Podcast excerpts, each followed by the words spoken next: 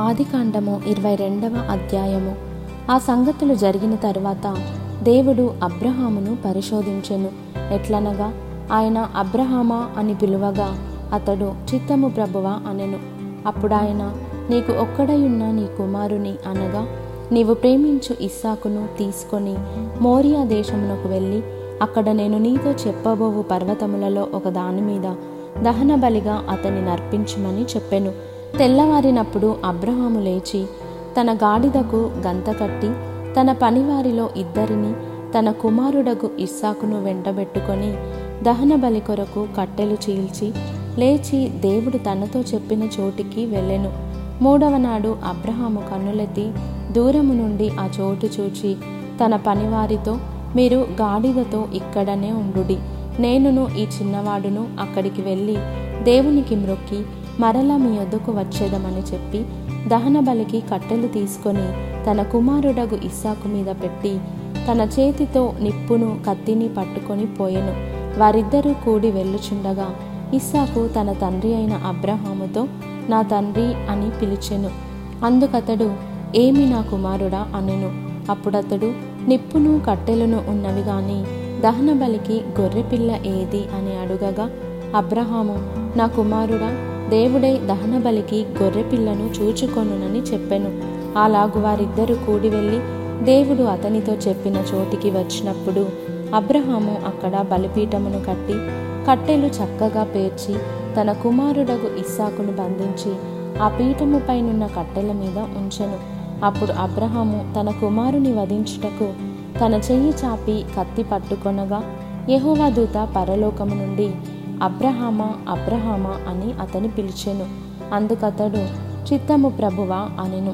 అప్పుడు ఆయన ఆ చిన్నవాని మీద చెయ్యి వేయకుము అతనినేమియూ చేయకుము. నీకు ఒక్కడయున్న నీ కుమారుని నాకియ్య వెనుదీయలేదు గనుక నీవు దేవునికి భయపడు వాడవని ఇందువలన నాకు కనబడుచున్నదనెను. అప్పుడు అబ్రహాము కన్నులెత్తి చూడగా పొదలో కొమ్ములు తగులుకొనియున్న ఒక పొట్టేలు వెనుక తట్టున కనబడెను. అబ్రహాము వెళ్ళి ఆ పొట్టేలును పట్టుకొని తన కుమారునికి మారుగా పెట్టి దహన బలిగా అర్పించెను. అబ్రహాము ఆ చోటికి ఎహోవా ఈరే అను పేరు పెట్టెను.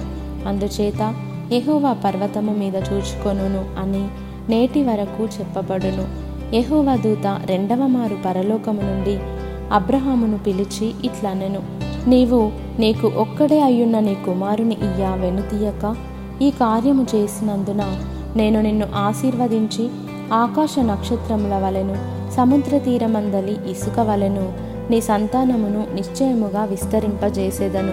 నీ సంతతి వారు తమ శత్రువుల గవిని స్వాధీనపరచుకొందురు. మరియు నీవు నా మాట వినినందున భూలోకములోని జనములన్నీ నీ సంతానము వలన ఆశీర్వదించబడును.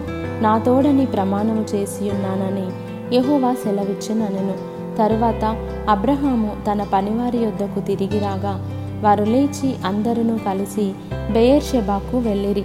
అబ్రహాము బెయర్షెబాలో నివసించెను. ఆ సంగతులు జరిగిన తరువాత అబ్రహామునకు తెలుపబడినదేమనగా మిల్కా అను ఆమెయు నీ సహోదరుడగు నాహోరునకు పిల్లలను కనెను.